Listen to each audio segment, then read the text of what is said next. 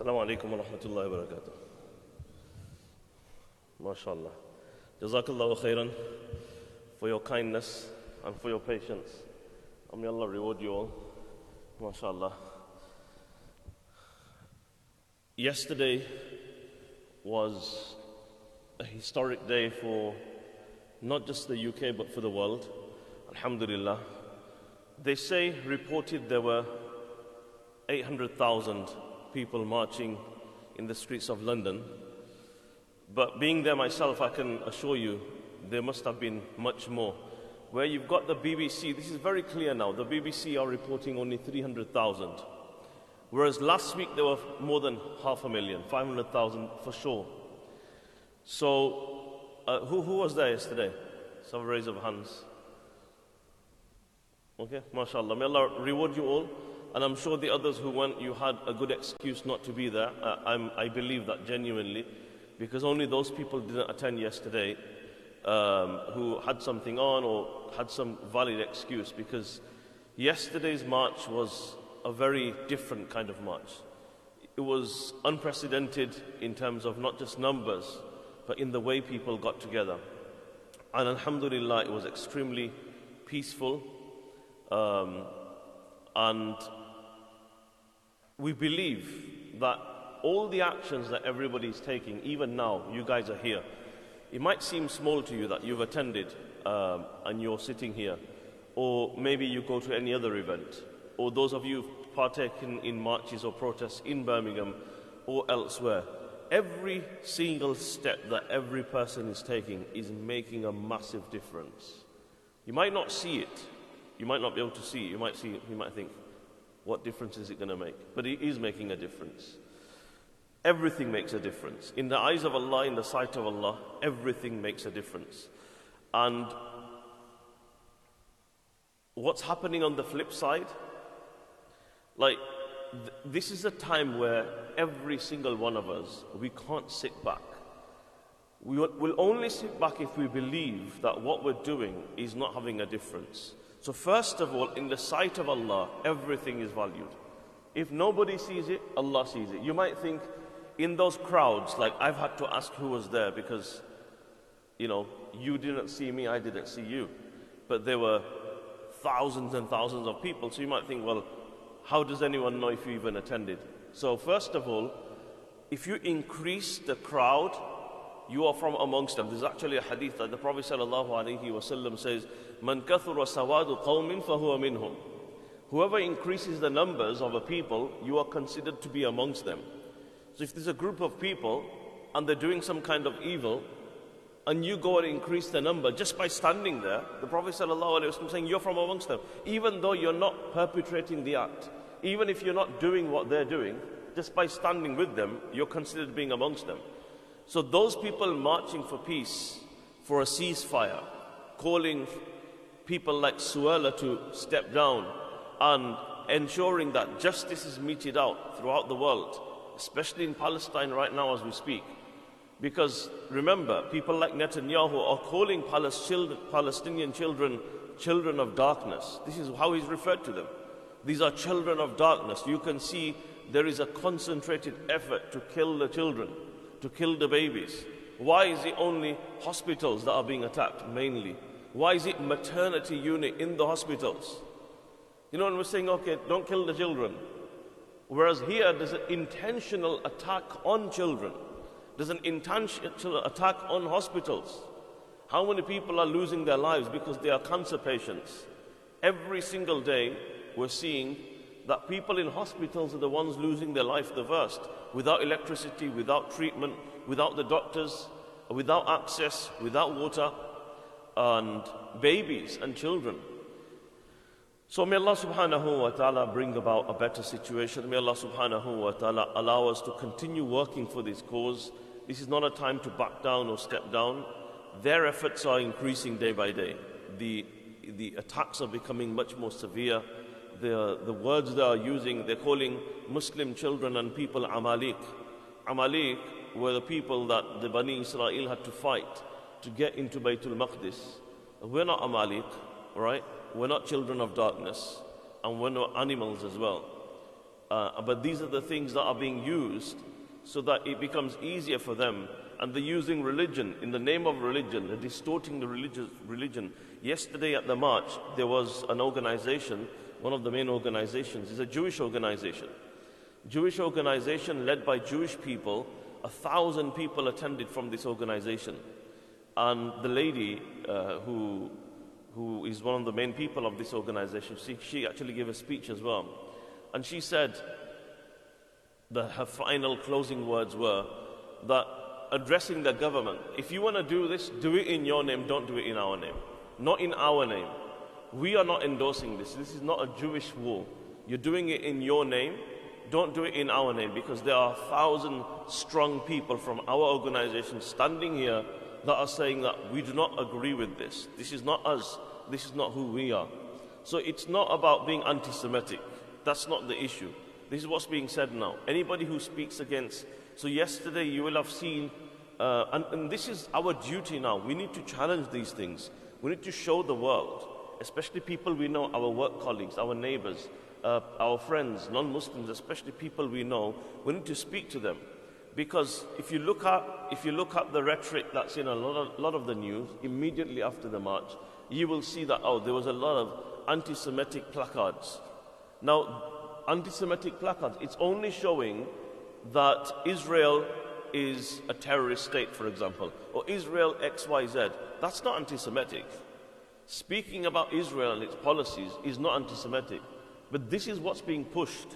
And as Muslims, we have to be wise, we have to be careful, and we must understand how to tackle this now. Otherwise, slowly, slowly, slowly, slowly, you wouldn't even be able to read the Quran as well. And as Muslims, sometimes we become so naive and we become so soft in our approach in these kind of things where we're gonna, we, we make compromises. And we're not saying uh, be hateful. We're not saying be violent. We're not, we're not saying that. Just be truthful and honest. We're saying stand up for justice. Otherwise, these people are going to have yourselves hating yourselves, hating your religion. You're not saying anything wrong. That, what, what's wrong with saying that? if somebody can say something about Britain or another country, America, for example, if you were to say America is XYZ, what does that make you? Does it make you, make you anti, I don't know, anti Christian, whatever the word is for that? No, it doesn't. So, this is, this is a lie which is being pushed, and it's a tool that is being used to demonize people that, oh, this is anti Semitic, it's anti Semitic, it's anti Semitic. No, we're not saying anything about the Jews, about the Yahud. Because we know the Prophet ﷺ himself throughout his life, he had dealings with the Yahud. The Yahud lived with the Prophet ﷺ. He sallallahu alaihi wasallam, he traded with them as well. He purchased from them as well. He had dealings with them as well. He had neighbors that were amongst the Yahud and dealt with them in, in a brilliant way. Yes, there are good and bad in all people, just like in Muslims, in Christians, in Jews, in every people there will be good and the bad. Those people who, who, who dealt with the Prophet ﷺ in a way where they broke a treaty, for example, the Prophet ﷺ would deal with them accordingly. But those who didn't, the Prophet ﷺ had good relations. So exactly in the same way, it's not about, it's about the actions of injustice we're speaking about. If there is a people that is carrying out injustice, we are speaking about those individuals. If a country is responsible for that, which is now Israel, we're speaking about the country and its policies and the government. And the greatest thing is, currently now, how many individuals from the Israeli public are speaking up against the government. Yesterday, there was a massive demonstration in Tel Aviv, absolutely huge, demanding that the Israeli government must agree some kind of a prisoner swap deal so that we can put an end to this massacre and put an end to this fear that is there amongst the people. So, what you're doing is having a massive impact. Keep going. That's the message. Keep going. Trust in Allah subhanahu wa ta'ala and keep going. Whether it be attending circles like this, whether it be other marches that are organized, whether that be engaging politically with your MPs. Next Wednesday, they're going to be voting and the amendments will be made. So you still have time. Don't think, oh no, I wasn't able to do it. No. If you can still, those of you who haven't emailed your MPs, you haven't written to your councillors, you haven't applied pressure, still you have time. Keep doing it, keep doing it, because even if we can make a change, even the Arabs got together yesterday, right? And I know it might just be words and whatnot, but even that's a huge thing where they've all come together and said, ceasefire now, basically. And yes, maybe it didn't go further than that, but it's something. It's something which even we know they don't mean it. Some of them don't mean it. But the fact that you, you are applying pressure and they have to say that, it still has some weight, maybe not in the world, but it has weight. I'm talking about your actions that you're doing. Because on the day of judgment, Allah is going to ask you. Allah is going to ask you, what did you do? And if you say that this is how much, in Jummah we spoke about this specifically. قالوا معذرة إلى ربكم that put your excuse forward to Allah. Put your excuse forward that how am I going to absolve myself in the court of Allah subhanahu wa ta'ala? And the condition in Palestine is not just about Gaza. Remember this. From 1948 until now, they have been after every part of Palestine. Yesterday, they arrested a four year old boy in Jerusalem. How old? Four year old boy. Why? Because he dropped a toy. Do you know children in a pushchair in a prom?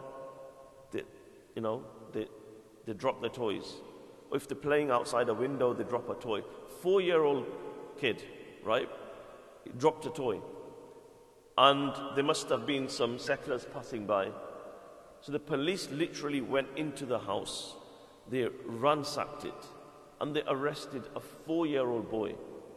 And even they knew, the reporters say that the police were laughing their heads off when they're doing the questioning because they know. But this is to terrorize and instill fear in the people and to humiliate them and to facilitate a pathway for the extremist right wing settlers for them to roam freely in the lands, in the houses, in the areas that belong to Palestinians, to steal them, to kick them out, to displace them, and then to give it to another people. Similarly, how many people have been arrested in Jerusalem, in the West Bank? There are areas that are being attacked constantly. There was an airstrike in the West Bank not so long ago. Can you imagine that? You think the war is happening in Gaza. There was an airstrike in the West Bank and constantly they have been attacking, uh, killing people. Killing. We're not just saying attacking now. How many people have been killed in the areas of Jerusalem and the West Bank just over the last few weeks? So this requires our attention even more. The situation is getting worse as the day goes by, and it requires you and me to carry on doing whatever we can, inshallah, to present in Allah's court, to stand up for justice, and to demand that these things stop right now. As I said earlier, you might think, what difference is it making? It is making a difference. Whether you be avoiding certain products, and as Mufti Taqi Osmani mentions in one of his talks, which he gave very recently, that if there was a company that was funding the killing of someone like someone from your family, and it was only 1% some people think that, okay, their contribution to the war or to that particular country is very minimal. What difference will it make? He says this is not, this is not about a fatwa. That should you shop here, should you not shop here? Because it's nothing to do with fatwa. This is a moral, imani responsibility. If you have any iman inside you, your iman shouldn't want you to associate with anything even if it's 1% responsible for the killing of innocent lives, even if it's just 1%. So don't go into this that, oh, it's only 5% or 10% is saying. Because you've been given a handful of places. I'm not talking about the huge lists that come to you, right? Pages and pages and pages. That's just idiotic. That's just being stupid. That's what all I'll say. That is not how Muslims don't work like that. Muslims do not operate in this way. Muslims are strategic. Muslims have a vision. Muslims do things with a lot of thought. It doesn't work like that. That's not how you choose to abandon a certain thing to have impact. If you want to have impact, it has to be targeted, it has to be collective, and it has to be calculated. And that can only be done when you're aiming for three, four, five products or brands. That's how it works. You can't have a list of hundreds of things and tell everybody to avoid them all. That's not even practically possible. And that's not even, I, I would go as far as to say that you are the problem. Rather, I think this is, a, this, is, this is what the enemy would want. This is what shaitan would want. That everybody get on your phone and start forwarding these massive lists, boycott all of these products. I think this is the work of shaitan. This is the work of the enemy. Why? Because when people receive this list, they'll, they'll feel despondent, they'll lose hope. Oh, I can't do this. How can I avoid all of these brands? So then you'll just think, forget it. I'm just going to use it. I'm just going to use all of them. And then you, you'll, you won't be interested. Why are we making the life difficult for the people? Target it. Speak to people who know what they're saying. Please, please, please, please, for the sake of Allah, do not forward random messages, especially at such times. Do not forward random messages. Who do you think you are that you feel that your whole broadcast list should read your message? What I'm saying is a bit severe, and it's, so I don't want anyone to be offended. but why do you think that you should be the one broadcasting the message? What is, what is so important about what you've got to say? I'm not saying it isn't, but do you stand with it? Can you verify it? Why do you feel that you can, you know, bombard people's inboxes with video upon video, message upon message, right? Some of us just do it. We, you've not even watched the video yourself. You don't even know the content of the information. You haven't verified it. And we're just, I'm not, listen, I'm not saying don't forward things. I'm not saying don't share things. But do it mindfully. Do it consciously. Do you know why? Because people then just get desensitized. You tell me yourself, how many videos are you receiving now? How many images are you receiving now? How often does it happen you just ignore what comes now? You start ignoring it. Right? Muslims are sensible. Muslims are calculated. Muslims do not act without thought. So, something comes to you, in ja'akum fasiqun. How many videos are we seeing now which have got nothing to do with what's going on? And it's just instilling fear. I give you one example. How many of you have seen that video where there is a hole, there's a ditch and it's full of tires and people are being pushed in and shot one by one? I've had this message from so many people and they send it to me crying that we're heartbroken. How can such a thing happen? We can't speak to anybody. We've just become numb for the last so many hours. And I, I, look at it and think, oh, this, is, this has been circulating for a long time. This doesn't look like from Palestine at all. This is probably from Syria or something. And that's overtaken your life, whereas it's got nothing to do with this. And even if it did, even if it did, why would you forward something like that? Why are you making people lose hope? Why are you going opposite that? We're supposed to be boosting people's morale, not making people lose hope and creating despondency. So our task is not to create despondency because despondency is kufr. Taking people away from having trust and hope in Allah, this is kufr. Our job and responsibility to, is to instill hope in people, is to give people more trust, is to give people, show people that there is light at the end of the tunnel. And that is what the people of Gaza are doing. Why is it that they can operate in total darkness just by using the light of the mobile phone. And they're continuing. You know, they could just think, you know, this child's going to die anyway. Just let's just leave the child. You know, this person is suffering anyway. Why should we pull somebody out from under the rubble? You know, everyone's died anyway. Their whole family is gone. Why, why save somebody? But no, they are still working despite themselves have lost all their family members despite themselves being wounded, despite knowing that maybe we might save this person and they might die five minutes later. But they don't lose hope. They're doing whatever they can for the sake of Allah. And who's watching them? Who's watching them? Can anybody see? The world is cut off from them. But whatever little that you do see, you can see that they are conscious of Allah subhanahu wa ta'ala. What they are saying is, Hasbunallahu wa ni'mal wakil. So our job, our responsibility on this side of the world is to keep going, is to not stop, do whatever we can and to continue with our du'as. Number one, du'a. You know, this is a huge test for us.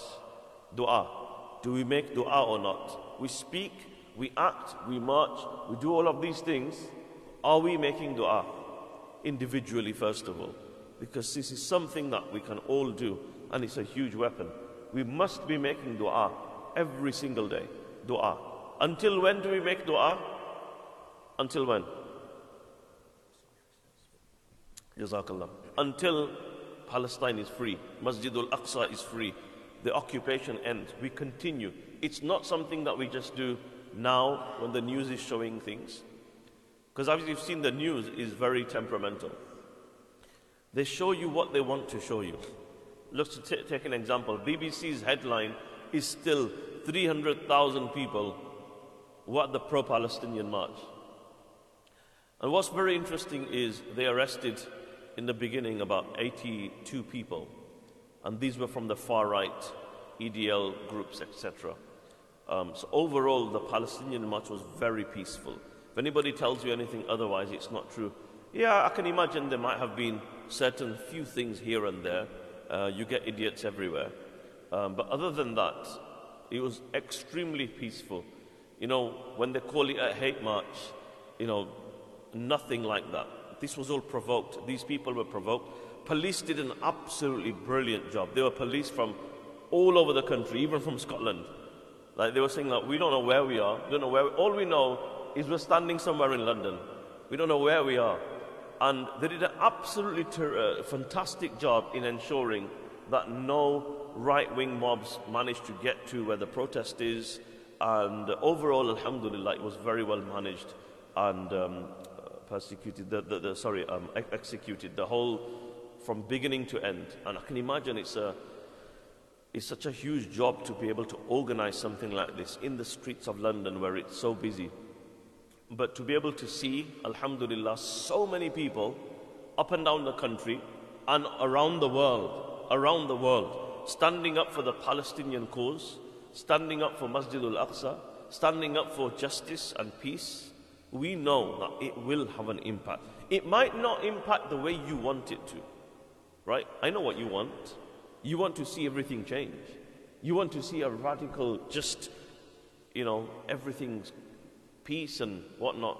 You might not see it like that, the way you want. But there is a shift. There is a massive shift globally happening. Might be slow, might not be exactly how we would have expected it, but there is a massive shift.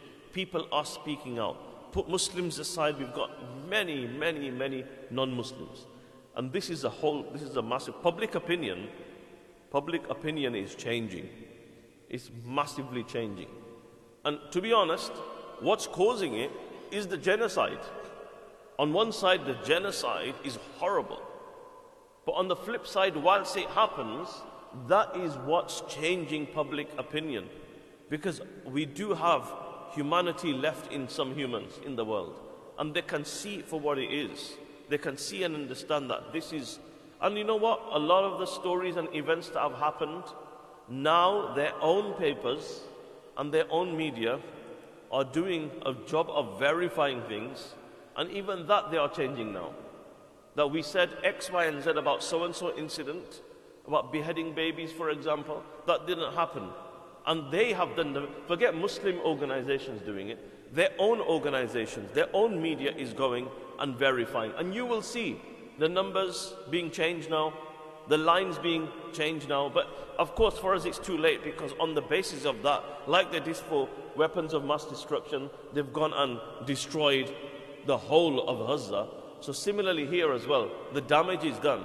But still, at least people will learn some element of the truth and be able to see that this is a war machine and this is a genocide and an ethnic cleansing that is being carried out. May Allah subhanahu wa ta'ala give us the understanding. Let's go on to today's lesson, inshallah. So, we've been speaking about the history of Masjid al Aqsa in Jerusalem over the last so many sessions. Today we have by the way, this is, this is week 100 in our Great Fajr campaign. So we didn't start four weeks ago. This is week 100 in our Fajr campaign. So Jazakallahu khairan to you guys for making it. If it wasn't for you guys, then we wouldn't be here. So may Allah reward your attendance. May Allah subhanahu wa ta'ala allow us to continue and bring, bring as many people as you can every week. Um, you know, the, the Fajr time is getting later as well, so it's easier for people. So invite people because when we, when we know, when we're in the know, when we have the spirituality and the boost, inshallah, our work will be much more powerful. It will be much more effective. And it won't die out, inshallah, when we are in the know, when we are, have the understanding. So, what do you know about Masjid al Aqsa? Lesson 22. We are speaking about the Islamic history of Jerusalem now, and this is part two of the Islamic history of Jerusalem. And today's discussion will be regarding the era and the time period of the Khulafa al Rashidun, the rightly guided caliphs. So after the Prophet ﷺ passes away, Sayyidina Abu Bakr radiallahu anhu continues working towards the conquest of Jerusalem. After assuming the caliphate, Abu Bakr radiallahu anhu, undeterred by the uncertainty and the changes following the Prophet Wasallam's demise. We know when the Prophet Wasallam passed away, there were many, many challenges. There were many people that became apostate. They said, We're not, we don't believe in Islam anymore. Islam has died. We're not going to perform salah. We're not going to give zakat. So he remained undeterred and he remained resolute in dispatching the army of Osama bin Zayd radiallahu anhu. This was pending. The army of Osama bin Zayd was being sent to the direction of Baytul Maqdis, to the Levant, and the Prophet ﷺ passes away. And they'd only reached the outskirts of Medina. Sahaba say to Abu Bakr radiallahu anhu, don't send it. It's a very critical, sensitive time. And he said that by the one in whose hand is my soul, this is Abu Bakr radiallahu ta'ala anhu, even if the wild beasts of Medina were to threaten me, I would still send Osama bin Zayd's army as the Prophet ﷺ had commanded. Even if I were the only one left in the city, if everybody had abandoned me, if you all go against me and it's only me, one man alone, even then I would send this army. Recognizing the army's significance, which the Prophet ﷺ had prepared, he sent it forth immediately upon becoming the Khalifa. So, one of the first things he did was to dispatch the army of Osama bin Zayd because this was the last thing the Prophet ﷺ did. And he passed away. So the first thing Abu Bakr radiallahu anhu does was sends this army of Osama bin Zayd. The return of the army of Osama bin Zayd coincided with the apostasy of many Arab tribes, which delayed the conquest of Asham during the time of Abu Bakr radiallahu anhu. Abu Bakr radiallahu anhu was so determined to work towards Asham, but you had the people leaving Islam. So they had to deal with that first. His caliphate, though it was brief, was marked by the deployment of Osama's army radiallahu anhu and the apostasy wars which consumed a full year. The Hurub al-Ridda, which we call, and imagine, Sayyidina Abu Bakr radiallahu anhu was only Khalifa for how long? Two years. But imagine how blessed and noble those two years were that his Khilafah initiated with the dispatchment of the army of Osama bin Zayd. And then the rest of the time was fighting those people who had engaged in leaving Islam. Yep. Yes. Yep. So the son of Zayd ibn Haritha was the adopted son of the Prophet ﷺ. And remember, Zayd ibn Haritha was the beloved of the Prophet ﷺ, which makes Usama the beloved of the beloved of the beloved. And his father had been killed in one of the earlier battles in Asham, in the region of Baytul Maqdis. So Osama bin Zayd was being sent, and there's a clear instruction from the Prophet ﷺ that keep going until you reach the place where your father was killed. So they were going in the same direction, again towards the Baytul Maqdis region. Once these wars were concluded, Abu Bakr radiallahu ta'ala anhu dispatched armies to the Levant, to the Asham, uh, leading to several pivotal battles against the Romans, the Byzantines, including the Battle of Dathin. So one of the first battles that happened during the time of Abu Bakr radiallahu ta'ala anhu was called the Battle of Dathin. And Dathin actually happened, do you know where? In uh, Deir al-Balah, which is in the Gaza Strip now. So literally this is related to our history. In, in the Gaza Strip right now, Al-Balah, you will see a neighborhood. This is where the Ma'arikatul Ad-Dathin happened. Uh, under the instruction of Sayyidina Abu Bakr radiallahu ta'ala against the Romans. And then you have Ajnadain, again which happens uh, in Palestine, and Fihl Bisan. So these are three huge battles that took place prior to the main battle, the most significant one, which was known as anybody? The Battle of Yarmouk. Battle of Yarmouk. And all of these took place under the command of Khalid bin Walid radiallahu ta'ala anhu. So, Sayyidina Abu Bakr radiallahu ta'ala anhu had appointed Khalid ibn al-Walid radiallahu ta'ala anhu to lead all of these battles. Then the Roman, meaning we're talking about the Byzantine successive defeats to the Muslim forces, initiated their decline in the Levant. So all of these battles took place, and the Romans, meaning the Byzantines, they faced defeat, and it started weakening them. Then Heracl, Heraclius mustered a force of 72,000 soldiers to face the Muslims, and the Muslims were only 30,000. And they were led at this time by uh, Abu Ubaidah Amir ibn al-Jarrah radiallahu ta'ala anhum.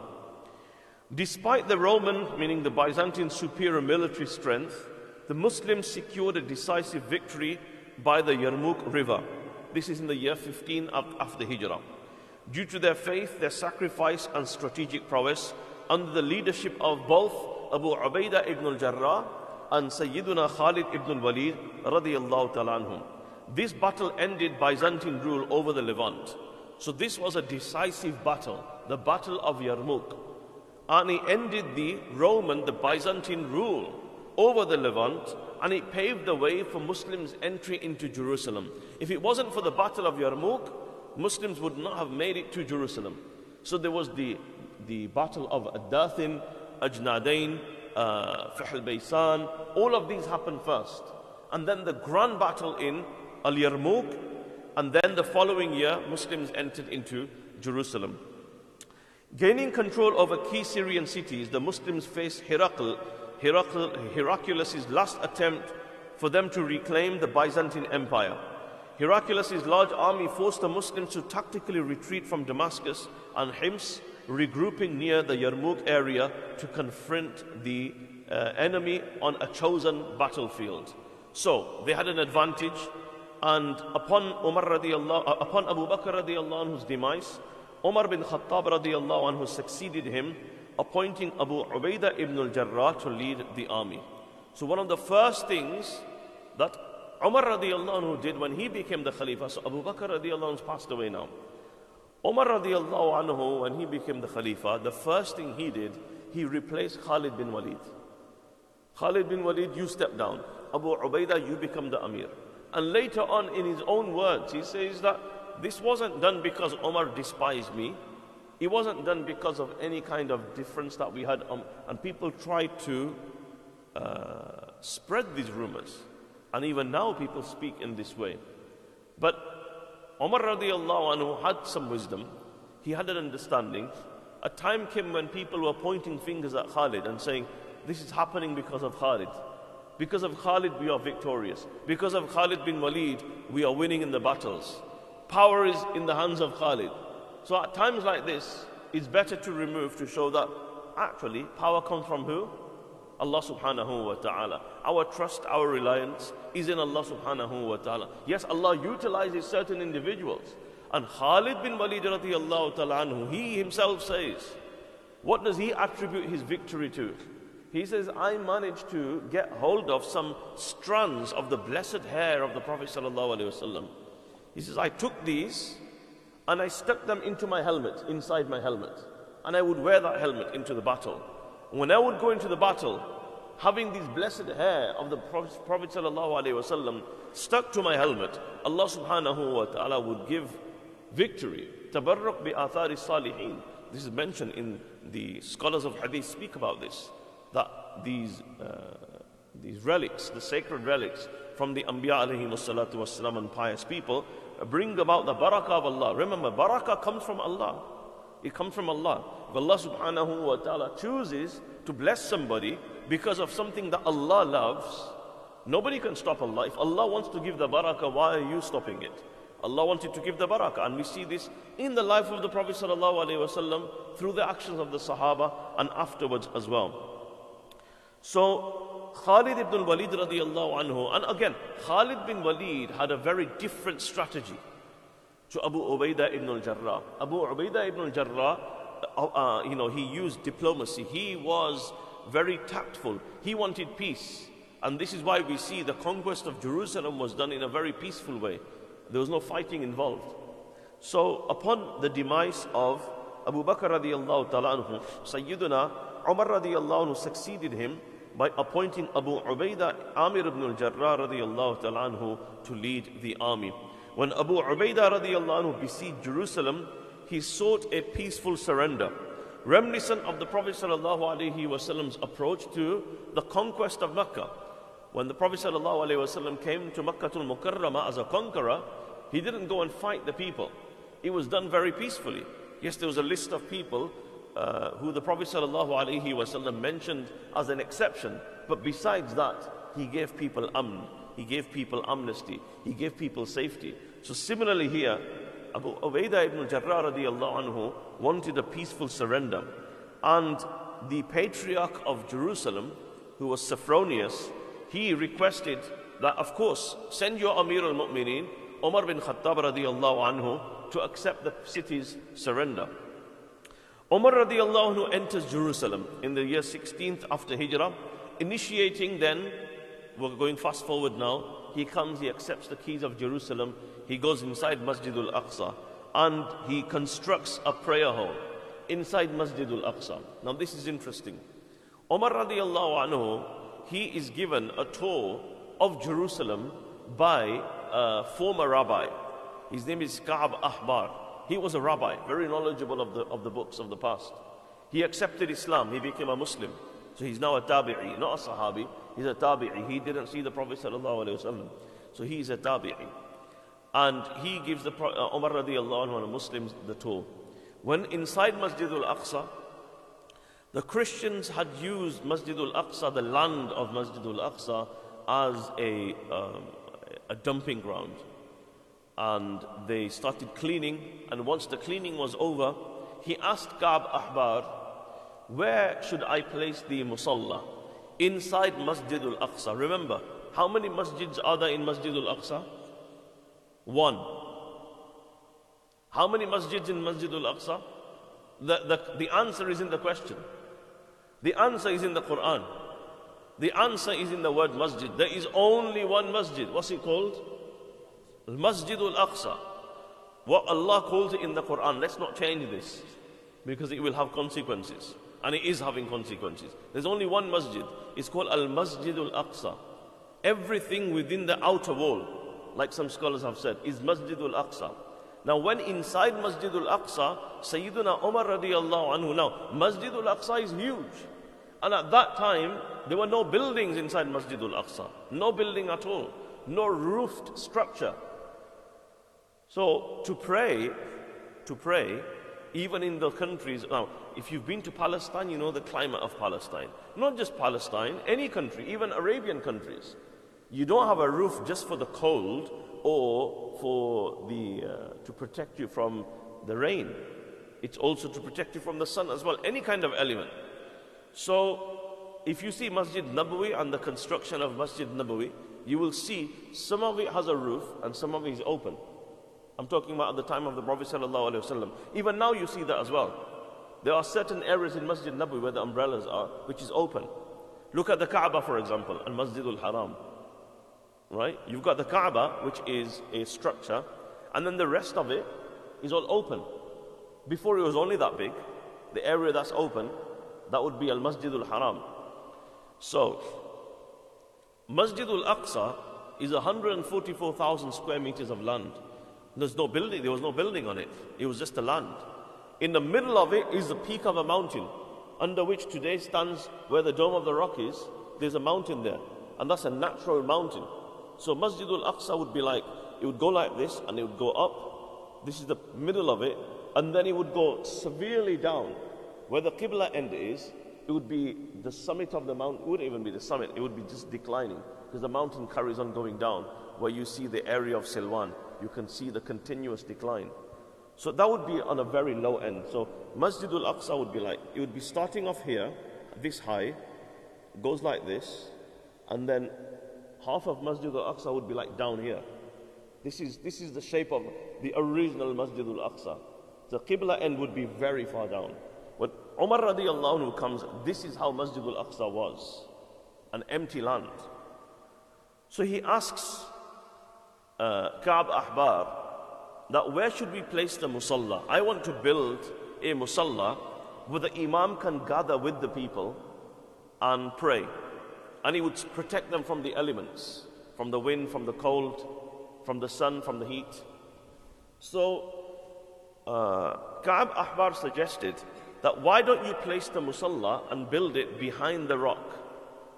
In which way you'll be facing towards the Kaaba and also having the rock in front of you as well. So Sayyidina Umar radiallahu ta'ala said that you've still got some Yahudiya inside you. This is, this, is not how we, this is not how we do things. The Prophet ﷺ told us that we must pray at the front of the masajid. At the front of the masajid. So I'm going to pray and I'm going to build this just as the Prophet ﷺ would instruct, and this is how he prayed as well. This is how he وسلم, would pray in places to from the front. You start from the front. Right? So imagine this is our masjid. Right? I'll, I'll tell you what Ka'b Ahbar is saying basically. So imagine this is Masjidul Aqsa, like our masjid. So in the center, imagine underneath this dome, imagine that's the dome of the rock. Okay? Imagine under there is a rock. So what he is literally saying is behind the rock, you should place the musalla behind it. So Umar radiallahu said, No, we're not going to do it there. That rock is no longer the Qibla. Why are you confusing the people? That used to be the Qibla before. Before, Ibn al Qayyim rahmatullah explains very well, just like Saturday, the Sabbath was holy for the people before, then Allah took away the holiness of the Sabbath and it's now placed in Jummah on Friday. Similarly, he says that rock used to be the Qibla before. It used to be the Qibla before. Allah took away the status of the Qibla from the rock and now it's only exclusively in the Kaaba. So, similarly, Umar bin Khattab radiallahu said, I'm not going to build it behind. And he came towards the front and he built a musalla. It was made of timber wood. Some say it would accommodate a thousand people. Some have said it would accommodate 3,000 people. And it remained intact until the time of Sayyidina Muawiyah radiallahu anhu. And Sayyidina Muawiyah radiallahu ta'ala anhu, in his time, he expanded it or he rebuilt it again. Now remember, this building, this building was not in the place where we see the Musalla Qibli today. The Musalla Qibli was not built by Umar radiallahu anhu. Because remember, Musalla Qibli is high up. Didn't we just say Masjidul Aqsa went like this? Went like this, peak of the mountain, and then it would be like this. It would be lower down. So the Musalla of Umar would be underground, what we call the basement today, of beneath the Musalla Qibli. That's where Umar radiallahu anhu's Musalla was. And then Muawiyah radiallahu comes and he expands this. And after his time, very soon after his time, in the time of the Umayyads, the first thing the Umayyads did was they built the Dome of the Rock. And then after the Dome of the Rock was built, then they wanted to build the Musalla Qibli. Now, how do we build a Musalla Qibli, a massive Musalla? How do we do that? Because it's a decline. So what they did was, this whole underground area, they built massive vaults from one end of Masjid al-Aqsa to the other. Huge vaults. Why? So that gives support to the building that they want to build at the top, which is going to be Musalla Qibli. And they built a massive Musalla consisting of 15 aisles. Today, if we look at Musalla Qibli, it only has seven aisles. But Umayyads didn't build seven aisles, they built 15 aisles. And people mistakenly are calling that Masjidul Aqsa. How often do you find people calling that building Masjidul Aqsa? Whereas the building that people are calling Masjidul Aqsa didn't even exist at the time of the Prophet ﷺ, nor did it exist at the time of Umar radiallahu anhu. Another mistake is to call it the Musalla of Umar. Umar radiallahu anhu didn't build there, he built underneath. The Umayyads, who came way after the Sahaba, they are the ones who built the vaults, massive, huge vaults. If you've been underneath, you can see. Why did they build from one end of Masjid al-Aqsa to the other? Why? So that they could give support to this huge building that's going to be built on top called the Musalla al-Qibli. 15 aisles. Now you might think, why is it only seven aisles now? Because there were recurring earthquakes. Every year there would be an earthquake, cause a lot of damage, then a lot of repair, and then in the Fatimid period, there was one of the Khulafa who decided that why don't we reduce it to seven aisles? It'll protect it from continuous damage. And this is what happens.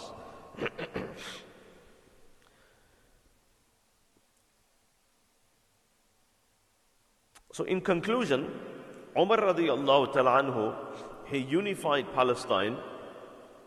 He appointed a person by the name of Alqama bin Majzar al Kinani as the governor, and he secured the people's right to residence and to worship, establishing the Islamic governance over the city of Jerusalem. The Christians and the people of other religions in Jerusalem were given safety, and there was a, an, a declaration given that as long as they live peacefully here, we'll protect their churches, we'll protect their men, their women, their children, their rights, even their crosses. Right? It, it, it goes against Islam, but because they have accepted to live with us in peace, we will not attack them. We will not break down any churches. We will not destroy them. We will not dispel them from their homes. And that's what happens. We see historically under Muslim rule, people of all religions lived, and not only lived, they thrived. They thrived. And this can happen again. So, in conclusion, just to summarize, we started off by saying the Abu Bakr radiallahu anhu, who was the first Khalifa, he upheld the Prophet sallallahu alaihi wasallam's plan to send a military campaign to Asham, especially the army of Osama bin Zayd radiallahu anhu, whilst he was also managing the apostasy wars. When we say apostasy wars, we mean these are people upon the demise of the Prophet ﷺ who said that we're going to leave Islam. If the Prophet has passed away, that means Islam is dead. We don't want to believe anymore. So the Prophet ﷺ's demise left this kind of uh, challenge for Abu Bakr radiallahu So him sending this army at such a critical time was laying the groundwork for the future conquest which was to happen. Which means he played a significant role. Then the decisive battle of Yarmouk led by the generals Abu Ubaidah ibn al-Jarrah and Khalid bin Walid radiallahu anhum resulted in a Muslim victory against the large Byzantine Empire, signifying the end of Byzantine rule in the whole of the Levant and the Sham area, which is massive. And finally, Umar bin Khattab radiallahu anhu, as the new Khalifa, he ensured the peaceful surrender of Jerusalem and he began the Islamic governance. And one of the first things he did inside Masjid al-Aqsa was build a musalla, not masjid. So we don't say Masjid Qibli. Don't use Masjid Qibli. Don't say that. Even if you see on a poster, even if you see on YouTube, even if a scholar tells you, do not say Masjid Qibli. Because we have to do what Allah says. And Allah calls the whole area Al Masjidul Aqsa. There's only one masjid. The, the, the, building inside is not a masjid. You can't call that a masjid. We don't have a masjid inside a masjid. There's only one masjid. What's the one masjid? Al Masjid al Aqsa. Now, inside Al Masjid al Aqsa, there are some designated prayer areas which are roofed. You don't have to pray there. You can pray anywhere in Masjidul Aqsa to gain the reward. Yes, there's going to be one place where the Imam will stand with the people. Yes, we call that Al Musalla Al Qibli. Musalla Al Qibli. It's the Qibli Musalla. We call it Musalla. Inside where? Masjidul Aqsa. So all of these places that you see, even the Dome of the Rock, the Dome of the Rock is situated in the heart of Masjidul Aqsa. The Dome of the Rock is a very integral part of Masjidul Aqsa. It's situated in the heart, in the center of Masjid al-Aqsa, is part of Masjid al-Aqsa. You praying in the Dome of the Rock, you're praying inside Masjid al-Aqsa, Of course you are. You'll get the reward of praying inside Masjid Al Aqsa, anywhere in the whole of Al Masjid Al Aqsa. May Allah subhanahu wa ta'ala give us the tawfiq. We've done, we've done Quranic recitation. We will, uh, inshallah, do some dhikr and conclude with dua. Recite the Sharif Allahumma salli ala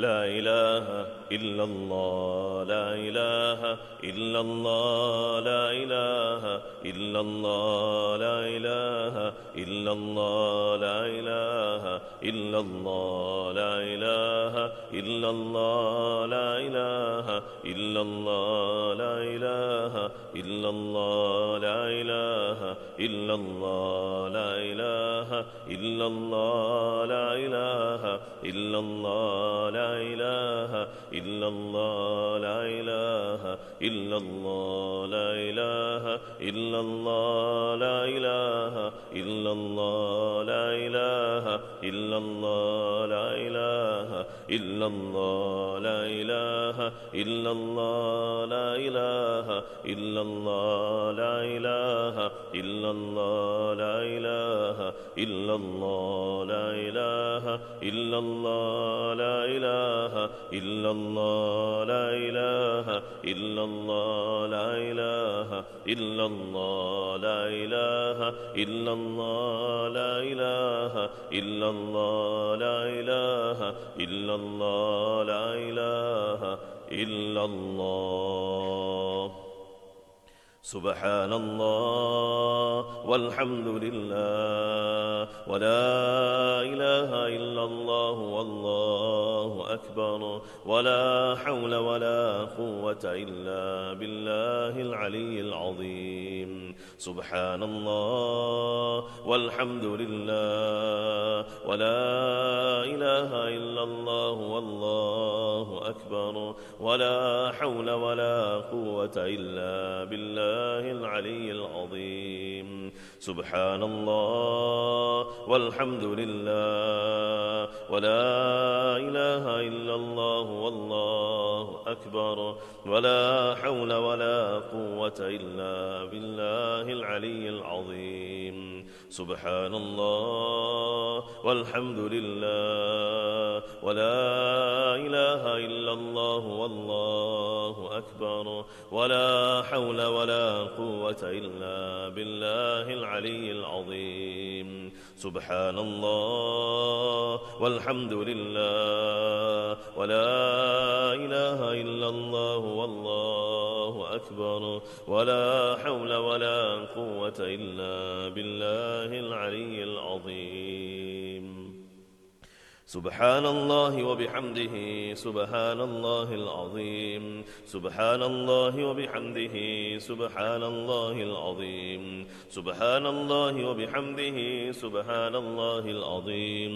سبحان الله وبحمده سبحان الله العظيم. سبحان الله وبحمده سبحان الله العظيم. سبحان الله وبحمده سبحان الله العظيم. سبحان الله وبحمده وبحمده سبحان الله العظيم. سبحان الله وبحمده سبحان الله العظيم. سبحان الله وبحمده سبحان الله العظيم. سبحان الله وبحمده سبحان الله العظيم.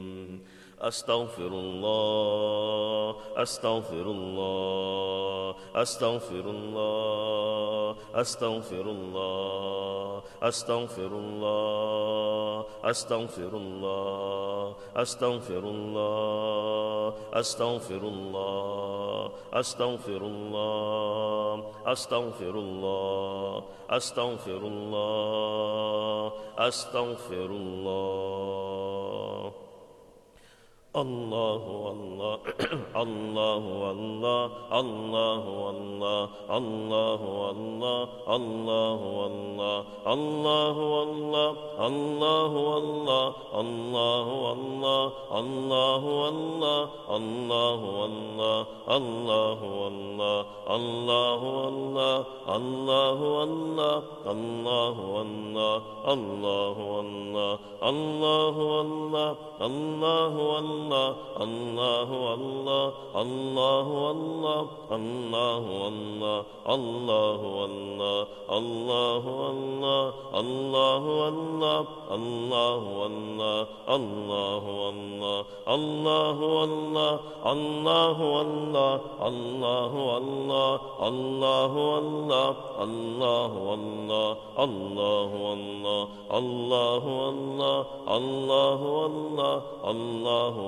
الله الله الله لا إله إلا الله محمد رسول الله صلى الله عليه وسلم.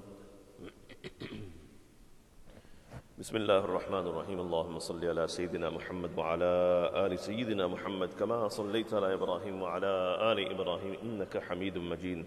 اللهم بارك على سيدنا محمد وعلى آل سيدنا محمد كما باركت على إبراهيم وعلى آل إبراهيم إنك حميد مجيد.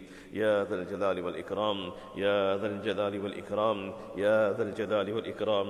لا إله إلا أنت سبحانك إني كنت من الظالمين. وإلهكم إله واحد لا إله إلا هو الرحمن الرحيم. اللهم لا أحصي ثناء عليك أنت كما أثنيت على نفسك. جزا الله عنا سيدنا محمد صلى الله عليه وسلم ما هو أهله؟ رضينا بالله ربا. وبالإسلام دينا وبمحمد صلى الله عليه وسلم رسولا ونبيا الحمد لله الذي هدانا لهذا وما كنا لنهتدي لولا أن هدانا الله. اللهم لك الحمد كله ولك الشكر كله. اللهم لك الحمد على نعمة الإيمان ولك الحمد على نعمة الإسلام. ربنا ظلمنا أنفسنا وإن لم تغفر لنا وترحمنا لنكونن من الخاسرين. حسبنا الله ونعم الوكيل. حسبنا الله ونعم الوكيل. حسبنا الله ونعم الوكيل. حسبنا الله ونعم الوكيل. حسبنا الله ونعم الوكيل. حسبنا الله ونعم الوكيل. حسبنا الله ونعم الوكيل. حسبنا الله ونعم الوكيل. Ni'm al-Mawla wa al-Nasir. O kind Allah, O loving Allah, O most merciful Allah. O Allah, O Allah, you love to forgive sins, O Allah. Grant us your forgiveness. O Allah, we are in need of your forgiveness. From head to toe, we are drowning in our sins, O Allah. O Allah, the Ummah is running towards your disobedience, O Allah. You protect us and save us, O Allah. Help us and purify us, O Allah. Help us to stay away from your disobedience, O Allah. Create the hatred of sins in our hearts, O Allah. Help us to repent, O Allah. Help us to turn away from sin, O Allah, and turn to you, O Allah. Turn us towards you, O Allah. Grant us your love, O Allah. Grant us a love of your obedience, O Allah. Grant us a life of taqwa, O Allah. Safeguard us from haram, O Allah. Grant us a life of halal, O Allah. Make it easy for us to obey you, O Allah. O Allah, grant us the desire and the willingness to obey you, Allah. Increase us in our iman, O Allah. Grant us the true love of Islam, O Allah. Increase us in our love for the Quran, O Allah. O Allah, grant us focus in our salah, O Allah. Help us to increase us, increase in our love for you through our salah, through our recitation, through our dhikr, through our sadaqah, through carrying out deeds that make you pleased, O Allah. Allah, become pleased with us, O Allah. Become pleased with us, O Allah. Safeguard us from your wrath and your anger, O Allah. Help us to do those things that please you, O Allah. Help us to do those things that earn your pleasure, O Allah. Make us people who earn your pleasure, O Allah. Help us to become people that when we leave the world, you are pleased with us and we are pleased with you, O Allah. Safeguard us from your anger, O Allah. Safeguard us from being led astray, O Allah. Safeguard us from all types of fitna, O Allah. Safeguard us from all types of fitna, O Allah. Safeguard us from all types of fitna, O Allah. You protect us from all sides, O Allah. From above and below, O Allah. From in front and behind, O Allah. From the right and from the left, O Allah. Grant us your divine protection, O Allah. Save Safeguard our iman, O Allah. Protect our iman, O Allah. Help us remain steadfast on the deen, O Allah. Help us to increase in our salawat upon the Prophet sallallahu alaihi wasallam during these testing times, O Allah. Help us to revive his practices, O Allah. Revive his sunnah within our homes, O Allah. Revive his sunnah within our lives, O Allah. Have mercy on the people of Gaza, O Allah. Have mercy upon the people of Gaza, O Allah. Have mercy upon the people of Gaza, O Allah. Shower them with your divine protection, O Allah. Save them, O Allah. Protect them, O Allah. Grant them livelihood, O Allah. Grant them clean water to drink, O Allah. Grant them something to eat, O Allah. O Allah, safeguard them from the oppression, O Allah. Safeguard them from the zalimeen, O Allah. Safeguard them from the mujrimeen, O Allah. Protect them from the airstrikes, O Allah. Protect them from the bombing, O Allah. Grant them a, a moment of peace and security, O Allah. Return their amn to them, O Allah. Grant them justice, O Allah. Grant them an opportunity to live safely in this world, O Allah. You come to their aid, O Allah. You come to their rescue, O Allah. You protect them, O Allah. Put an end to the oppression and the occupation, O Allah. Put an end to the criminality, O Allah. Put an end to the genocide, O Allah. O Allah, you, you, you, Allah, assist those who are assisting them, O Allah. Assist those who are assisting the Palestinians, O Allah. O Allah, you give them more strength, O Allah. You give them more resilience, O Allah. You give them more sabr, O Allah. Allah, pour sabr over them, O Allah. Pour sabr over them, O Allah. Help them to remain steadfast, O Allah, and assist them against the oppressors, O Allah. Assist them against the oppressors, O Allah. Assist them against the oppressors, O Allah. Grant freedom to Palestine, O Allah. Grant freedom to Palestine, O Allah. Grant liberation to Masjid al-Aqsa, O Allah. Protect the sanctity of the Haramain Sharifain, O Allah. Protect the sanctity of Masjid al-Aqsa, O Allah. And grant it liberation and freedom, O Allah.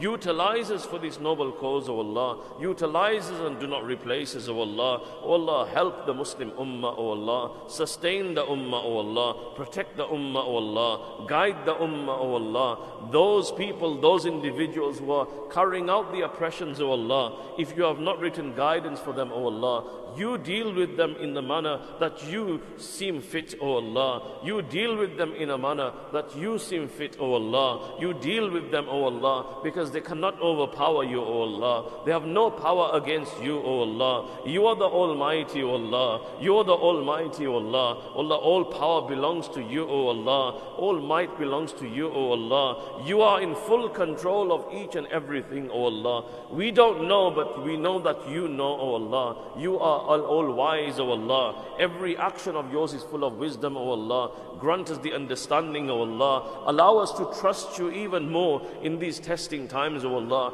Increase us in our tawakkul, O Allah. Increase us in our reliance upon you, O Allah. Incre- increase us in our yaqeen uh, on you, O Allah. Just like you did to the Sahaba when they saw the Ahzab, O Allah. When they saw the armies coming towards them, O Allah. They believed and they knew that this was your promise and the promise of your Rasul, O Allah. And only increased them in, in their iman, O Allah. O Allah, increase us in our iman, O Allah, and help us to remain firm. O Allah, everything that everyone has done who is sitting here and listening from wherever they are, O Allah, accept their, gather, accept their attendance in this gathering, O Allah. Accept those who went for the march yesterday, O Allah. Make it a success, O Allah. Make it a success, O Allah. Grant barakah in the steps that were taken, O Allah. Grant barakah in the words that were spoken, O Allah. Grant barakah in the unity that the ummah saw, Allah. Throughout the world, anyone who is walking, working for this just cause, O Allah, reward them, O Allah. Grant them barakah, O Allah. Write their names amongst the liberators, O Allah. Grant them barakah in their livelihood, O Allah. Become pleased with them, O Allah. And all of this, O Allah, use it as a means, O Allah, towards the liberation. سبحان ربك رب العزة عما يصفون وسلام على المرسلين والحمد لله رب